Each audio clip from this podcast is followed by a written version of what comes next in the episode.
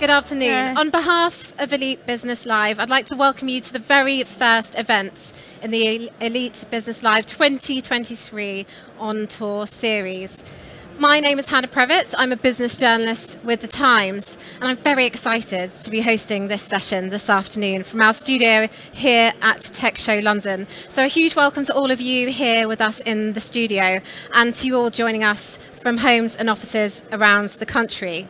Now, in previous years, you might have caught my co host Ollie Barrett and I hosting the Elite Business Live National Conference, which takes place in London each year. But this year, with Elite Business Live turning 10, we decided to do something special and different and to take the event essentially on tour across the UK. So, this is our very first satellite event here at day one of Tech Show London. It's been a great day so far, I'm sure you'll all agree um, with lots going on. So if any of you joining at home did want to come on down tomorrow, you can find all the details on the What's On tab on your screen. And don't forget to join in the conversation, you here with us in the room and also at home by using the hashtag EBL2023. So that's quite enough from me. Uh, without further ado, I'd like to introduce you to this cast of experts we have up here. So directly to my left, we have Kim Antoniou, who's founder and inventor of Auris Tech, amongst lots of other things. Next to her, we have Ketan Makwana, who is a TEDx speaker, author, mentor, and chairman of 77 Ventures.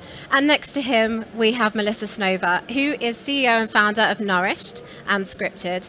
And last but not least, we have Will Hale who's Group Director EMEA at Monday.com.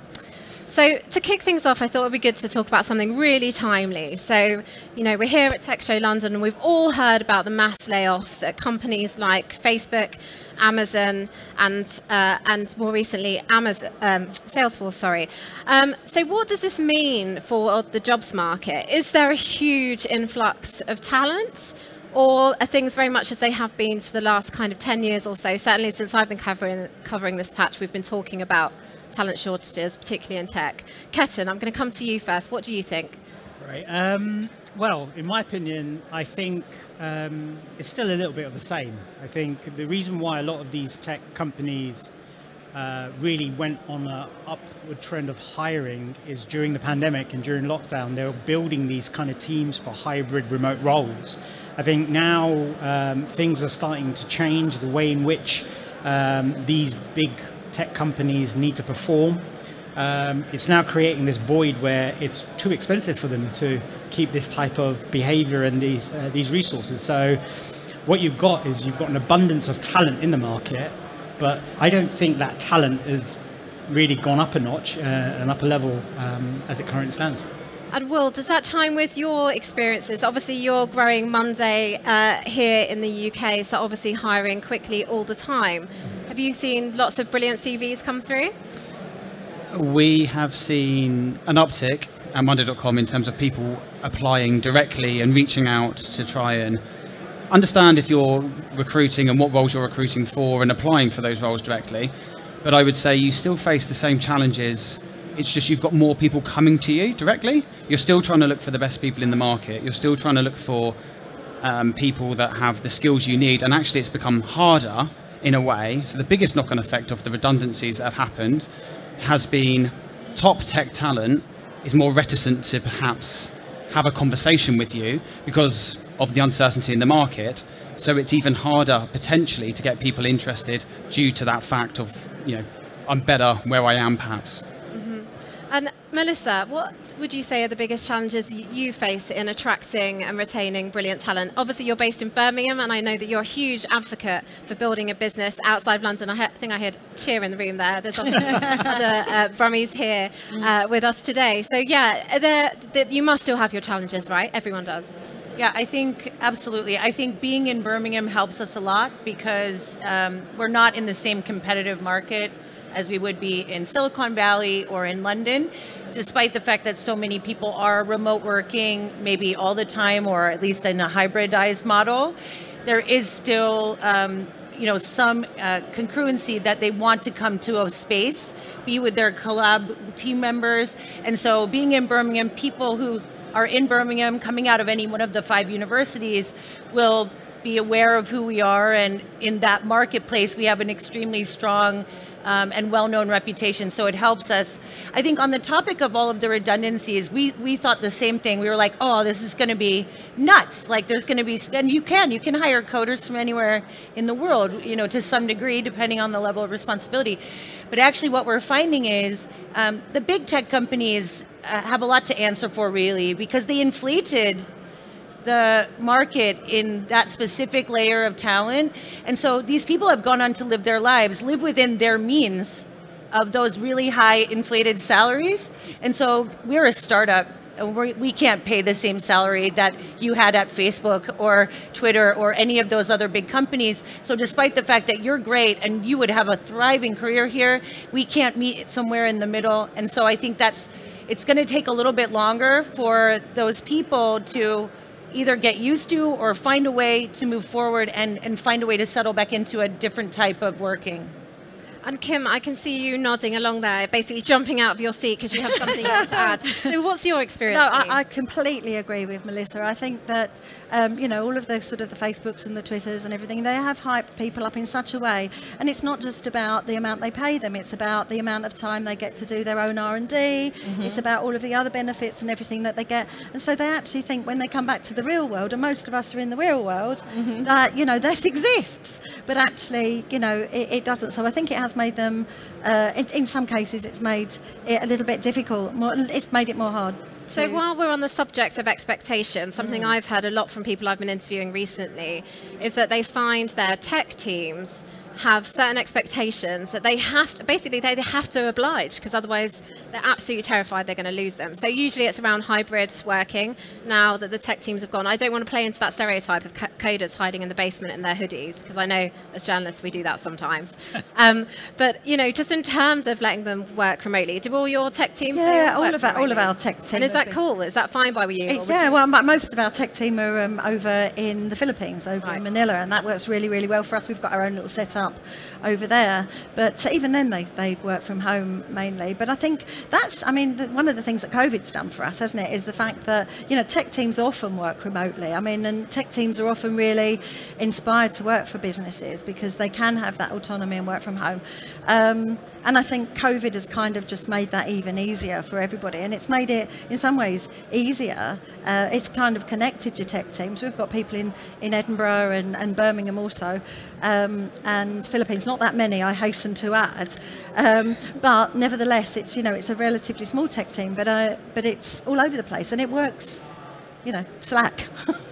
Yeah, I, I, mean, I hear you. Um, although I'm from an industry that's very much into a kind of presenteeism culture, right? Newspapers, we like to be together to get the newspaper out.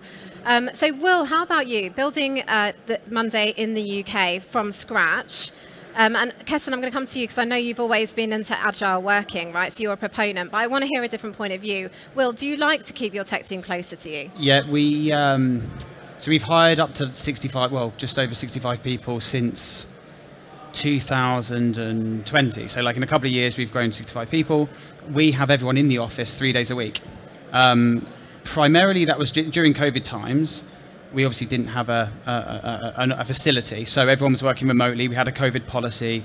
You could work up to three three months uh, at a time in any one place, a, des- a location of your choice. But when we opened the office on the 21st of June, um, just after we went public, people wanted to come to the office. And so, as a, as a company, we invest quite a bit in our offices. So, we're three days a week in there.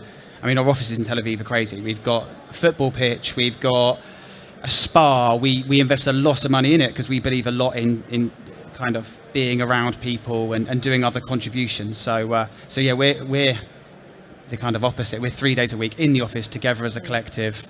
Um, And yeah. you didn't experience any resistance with that post COVID, getting people back into the office? Well, it, the, the, the first office we had was on was in is in London. It was we, we had a dilemma. Do we get a small office, which was around two thousand square foot, um, and see if people want to come in there and use it, and, and, and or do we go for the bigger office now based on our, our plans? So we took the safer bet and we went for the smaller office on on Regent Street in London, and then not Regent Street. Um, just around there uh, in London, and then and then we um, and then we were oversubscribed. So within six months, we had to move to a new office, which is now twelve thousand square foot. Um, so we've got two floors um, because people wanted to come in, and they did. And we didn't have the football pitch in that office. um, before I come to you, Ketan, what about you, Melissa? Do you have most of your team working in the office, or are you pretty flexible? So our business is um, not just pure tech. So we build hardware, we build 3D printers, and that's a physical piece of work that you need that to be home. with the machines, and you need to be with the CNC machines and the 3D printers and all of those things. And then we make our, our consumer products end to end. So, you know, I would say probably 60% of our business is there actually seven days a week because orders are really high and we need to be able to service them and make sure we live up to our standards. But the commercial team, as we call them, that are not um, physical labor based or machine based, um, are really doing very similarly to what Will just said. We don't say it has to be these three days. Um, but they are coming in at least three days a week, sometimes more. And you know, we have three different facilities. We have one in um, a really cool area of, of Birmingham called Digbeth, which is right near the train, the Grand Central. So that's really easy for people to get to. But our newest, swishiest, shiniest facility is a little bit further away from the city, but it has really amazing stuff. We provide breakfast and lunch for everybody. There's no spa and no football pitch, but um, yeah, it's probably about 15,000 square feet, and we we're trying to make it as um, inviting as possible. Right now, we have the opposite problem where we have too many people coming to the new site, and we're having to say you have to go back to Digbeth to the cool creative site because we don't have any room um, for you here. But yeah, that's really a time management point of view. And that's one of the great things as a founder, isn't it? Walking around and getting the buzz and the feel for the place. They talk and kind of management speak around about kind of walking the floor, right? Oh, totally. Walking the floor feels amazing. Absolutely. So, Ketan, there's no walking of the floor, and your team aren't getting breakfast, lunch. They're certainly not getting a spa or football pitch. So, how do you entice them to work for you? Well, number one, I'm going to be moving to Tel Aviv because of that football pitch and spa. Look, I come from a startup world. Um, you know, I've been an entrepreneur. I've had multiple startups, and the one word that I'm going to bring to this conversation is bootstrapping. You know, we don't have oodles of cash to go through recruitment. We don't have time to uh, to bed people in. We don't have the, the facilities to be able to give them football or free beer at uh, six o'clock or whatever it is going to be. The truth of it is, is as an entrepreneur and a business owner, I need results fast. So I'm always into agile teams. I'm always about outsourcing the work. The great thing about outsourcing is that I can change my teams whenever I want. I can contract them in, contract them out. I don't have to worry about recruitment because I'm not a recruiter. You know, I can let them handle that part of it. And I can also write off a lot of tax with the, the payment of where it goes. So for me, it's all about the agility of things. I don't think there's anything wrong about re- using recruitment to build tech, but it depends what business you're in and where, where your business is in the stage of uh, of its size and enormity. Look, if you take what Melissa says, that you know, they're a hardware manufacturer. They've got to have uh, bodies, you know, in in the business uh, running on that particular way. I just recently launched two months ago a brand new uh, digital platform everyone is outsourced. The whole team, the tech team, is all outsourced. And I've got stages of projects. So we've got one team coming in doing the project. They execute. They'll hand over to the next team. They hand over to the next team. But that in itself takes a huge amount of management time, surely. Not necessarily. Uh, not necessarily. It's more kind of more of a. If you set your ducks in line early on, you set out the project. It's more project management than it is leadership and management. It's setting the expectations, making sure that your they uh, your tech teams are contractually obligated to deliver these particular results. If they don't deliver the results, guess what? They don't get paid. Whereas, whereas, if you employ someone, it takes them six months to get into the role. You've got to provide them breakfast, lunch, and dinner, football pitches, spas. They don't do the role. It takes them 30% of the cost of their salary to then exit them out of the system. You've probably paid double before you've even got any productivity. Okay, and I'm glad you've brought up this point. So you talked there about expectation and results, and when we were having chat beforehand, we talked very much about that, right? And how you judge if somebody can do what they say they do. And we've all seen the LinkedIn posts, right, where everybody blows smoke up their own behinds and talks about all of these amazing qualities that they may or may not have. How do you tell an imposter from the real deal, Kim? Oh, tell uh, us. Well, firstly, I'm actually my half of my team, or most of my team, are probably looking at this, and we haven't got any tennis courts or football pitches or spas, but I feed them. Whenever I see my team, I feed them, and I feel that they will walk through fire for me because I feed. I was going to say you fed me, Um, and I would walk through fire. for you. Yeah, but um, I, I don't, I don't know. The, the, the problem with tech is that really the only way you can tell whether talent is really good is once they've come in and they've embedded in the team. And the problem with tech, other than most other roles, is that. Um, it sometimes it, it can take sometimes three sometimes six months to actually see how well they're doing depending on you know what part of the project what part of the technology that they're working on. So it's really hard to kind of understand you know to, to people always you know people can and are used to now promoting themselves very well and they can talk a good talk. But um, yeah but in technology unlike a lot of other sort of skill sets within a business it's um, it takes time, so it's it's harder to. Uh, you have to wait. You have to go through that process. Luckily, um, when you when you've got really good tech leads, my technical director is brilliant at kind of getting under the hood quite quickly and and being you know learning how to um, get to the root of that quite quickly, and then people have to go.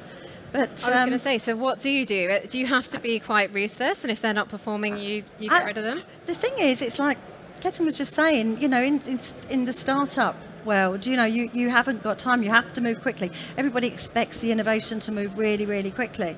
And um, yeah, so you, you, you can't you can't really um, can't take prisoners really. Melissa, I can see you nodding along. So, h- how do you manage kind of the performance of your tech team, and have you had to exit anyone for any for underperformance? Yeah, I think, you know, we have, like I said, various kinds of tech. The hardware tech is really easy. You can set a task to be able to indicate whether they really know what they are talking about and what they say they can do. It can be a digital text. Uh, like a CAD drawing or a CAD design, or it can be a physical text. Like, like if you can solder, you can solder, or you can't. And so those kinds of things are easier to really run. You know, we always have tasks for new recruitment, and until one of my team has a task built, they can't even put the job live. So it has to be part of the actual thinking process, what they want that person to do for them, for the business to commit that resource and that budget.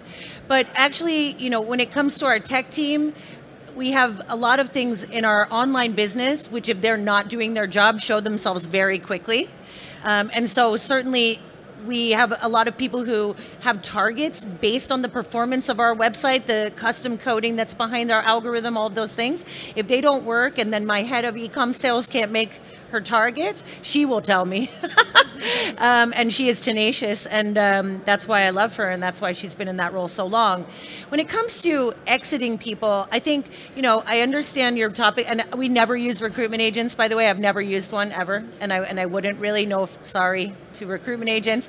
But at the same time, we're, you know, we actually see probation as a tryout for them with us and us with them that whole six month probationary um, platform that the UK has in, in employment law is really there for that reason is you know if you can't tell if somebody's going to fit into their role within six months then then you have a problem as a management team, not the other way around. And I think although certainly we would never ever let someone go without giving tons and tons of feedback and support to bring them to the level where they need to be, if it's still not working, there is a point at which you need to cut ties because your business has to move extremely fast, Yeah. and you don't really have the luxury of um, bloat of, of people that are not doing what, what is needed. And does that mean, therefore, having slightly longer probation periods? Because, as, as you were saying, Kim, you might not be able to tell for Yeah. six months if somebody's up to the job, and probationary periods are often only, what, three months? Yeah.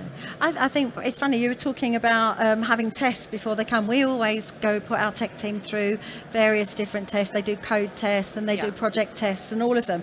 But we've had situations where actually where we've worked with agencies abroad before now, and in Russia actually, and the recruitment company were doing the tests for them.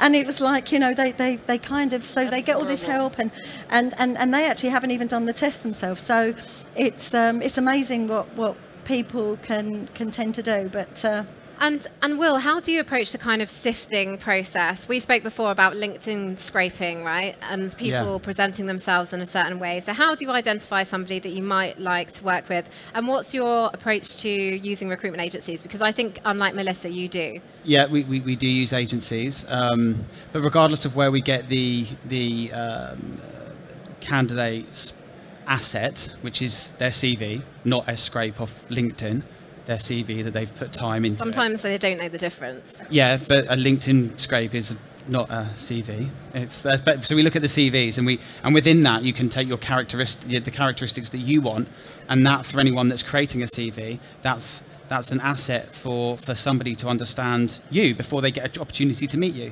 So with layoffs or lots of people in the market, whatever is, is happening, you want to make sure that you're meet, you're spending your time wisely. So we look at like, if you want to see some, if someone's intelligent, well, where did they go to school? Where did they go to university? At what time? Say you know nothing about universities. What did they study, and at what period was that university ranked? If you want to look at intelligence, are their moves logical? So have they jumped every six months, or have they gone, you know, uh, logically through their career to get to where they are?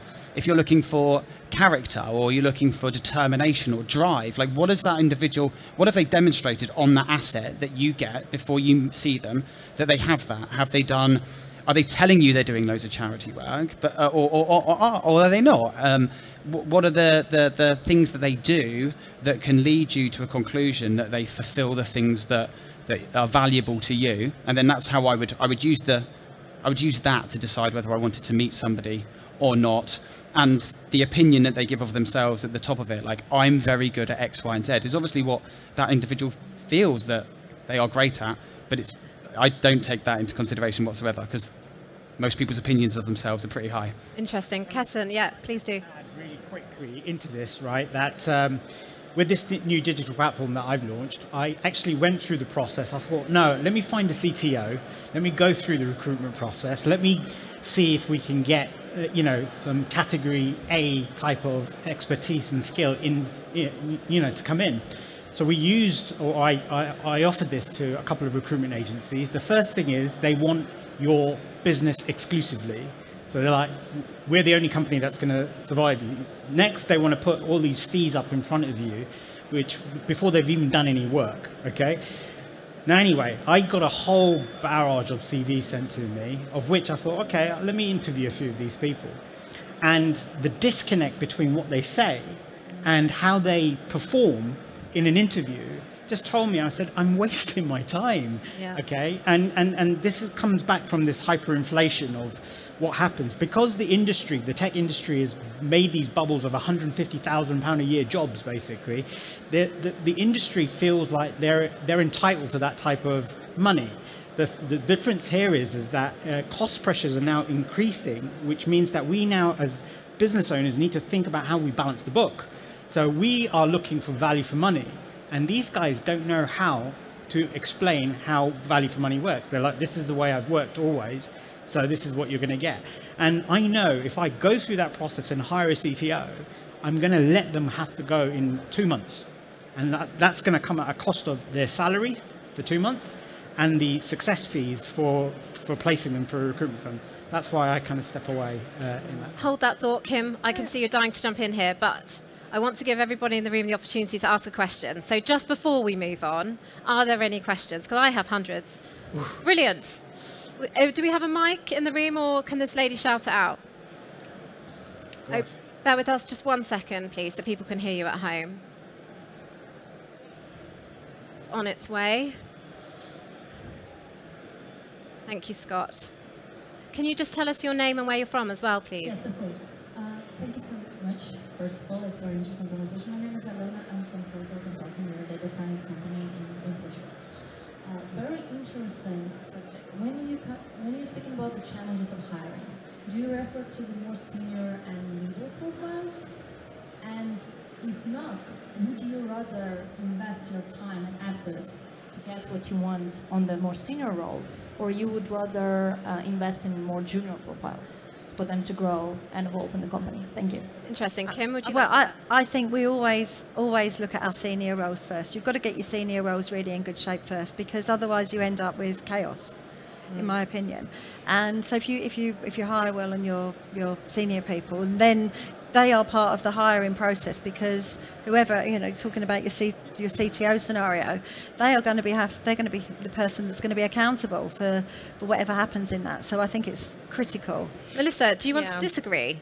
I, I think it depends on the role. So actually, we hire a lot of people fresh out of university, and, and specifically in creative roles and design roles and engineering design, specifically product design. Some of the young people um, have the most current training, quite frankly, but also the most um, open thinking that helps us to solve design um, you know quandrums that we might come across. I think we are actually more reluctant um, for those type of roles to hire people who have worked in corporate america or corporate uk for a very long time because it's so different as an environment to our fast growth startup that it's you know we've tried it before and it is a struggle to find the right people that can do that shift and get into it.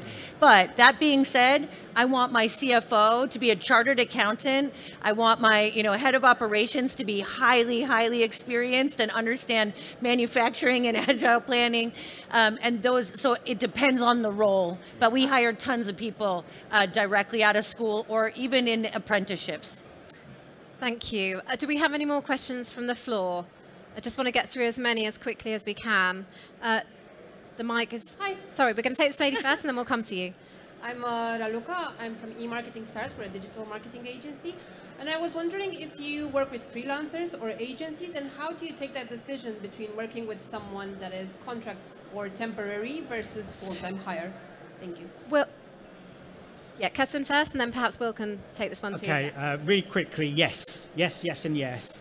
Um, the behavior of agencies is they come from a startup mentality, they have the responsibility, they understand the main um, hierarchical pressures I have uh, on, on starting up the business. The, the other side to this is, is your contracts and your agreements are a lot more fluid, which means that you can get in and out quite quickly if things aren't working out. And, and sort of following up from that is the more you work with these types of agencies, the more familiar they become with your type of business, the longer the relationship can become. So if I'm recruiting, I'm recruiting agencies, not individuals. That's, uh, that's my point. Will, do you have anything to add to that? I don't think it makes a difference whether you're taking somebody temporary or taking somebody permanent. If you have a relationship with that recruitment agency and they know your business inside out and, and they know what you're looking for, you'll get a similar sort of result. Super, thank you. Do we have a mic over here for this lady? Yep. Thank you. If you could just tell us your name, where you're from. Hi, yeah, thank you. My name is Alison. I'm from Inspire People and I'm a recruitment consultant. Taxi. I didn't think they were ter- they weren't terribly rude. Maybe just Melissa. I did say sorry. I, I just have a really quick question for you. I've been uh, recruiting and consulting for the last 30 years, and I've been working with people like, like very similar to you guys. Um, and what we've kind of learned over that time is recruiting for behaviour and attitude over skill sets i- i- is without doubt the best way to go. And I just wondered what you had within your companies uh, that allow you to do that. Okay, we have something very quickly. We use, uh, we don't use um, psychometrics, but we use an organometric, which looks at the natural proclivity and energy of an individual. Uh, it kind of helps us understand what uh, approach that they would have to the work. Are they strategic? Are they creative? Are they driven? Are they perfectionists, etc.? That's one element. The other side to it is also uh, a little bit like what Kim was suggesting around assessment centers. We, we then create tasks which are not directly uh, connected to the job that they're doing, but we can then understand how they would approach it. And you're absolutely right. I think attitude and behavior outweighs the kind of skill. I can, I know that if the skill is already there because they've done particular work, um, as long as they are going to fight tooth and nail for me, as long as they're going to behave uh, in a way which is as much passion as I have for my business, I know that we're on a win-win. So we do use certain tools, even when we're looking at agencies as well. And Kim, Yeah, we 100%. We have a conversation with them. It's about, you know, you can, it's about bringing people that understand your culture, understand your vision, the right type. You can skill, you can teach people to skills, but you can't teach them culture. You can't teach them how to be as a human. And so for us, it's about lots of conversations. We never call any first conversation that we have with a new um, recruit into the company, we never call it an interview. It's a discovery chat why don't you discover me and let, let us discover you? And we have two or three discovery chats across our sort of, you know, our core team, our exec team. And then it's like, will they fit in with the business? We've got, you know, for us, it's like the Auris family, and people need to fit in. And so for us, completely key. Well, I think that's a fantastic note to end on. I'm sorry if there's any more questions. Perhaps you can tweet us and we can get back to you on those. Um, I would love to sit and chat to you all all afternoon, but I'm afraid we really are out of time. So thanks so much, Kim, Ketan, Melissa, and Will. Uh, just before I go, as I said at the beginning, this is the first event of five in the Elite Business Live on Tour series. Next up, we're going to be back here at the Evening Standards SME Expo on April the 25th. It won't be me, unfortunately. You could not get that lucky twice. It's my co-host, Ollie Barrett. I don't mean that. I don't mean that. Ollie's fantastic. He's much better than me. Um, so to continue the conversation between now and then, you can use the hashtag EBL2023. You can replay this session and find plenty more besides all on the website. So thanks to our sponsors and our partners. We couldn't do this without you. And finally, a huge thanks to Tech Show London and to you all for joining us today. It's been an absolute pleasure. So thank you and goodbye.